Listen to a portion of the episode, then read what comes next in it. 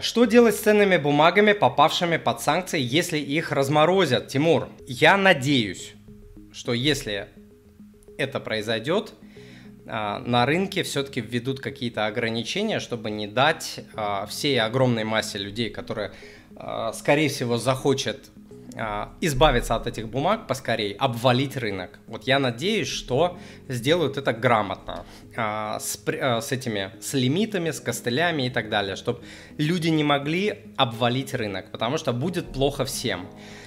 Теоретически, теоретически, раз уже вот такая пьянка пошла, раз уже вы обожглись, вот как говорят, там, обжегся, э, как там пословица, об, э, обжегшись на молоке, дует на воду, что-то такое, да, раз уже этот риск реализовался, можно сократить свою позицию, продать, а, может быть, не сразу, но вот как там получится, там по более-менее нормальной цене, если она будет, продать там треть либо половину, чтобы а, уменьшить свой риск. Наверное, вот этот вариант будет а, точно не а, лишним. Почему? Потому что инвестирование в западные а, бумаги, именно в западные бумаги, это а, сейчас огромный повышенный риск, без меня сами а, понимаете.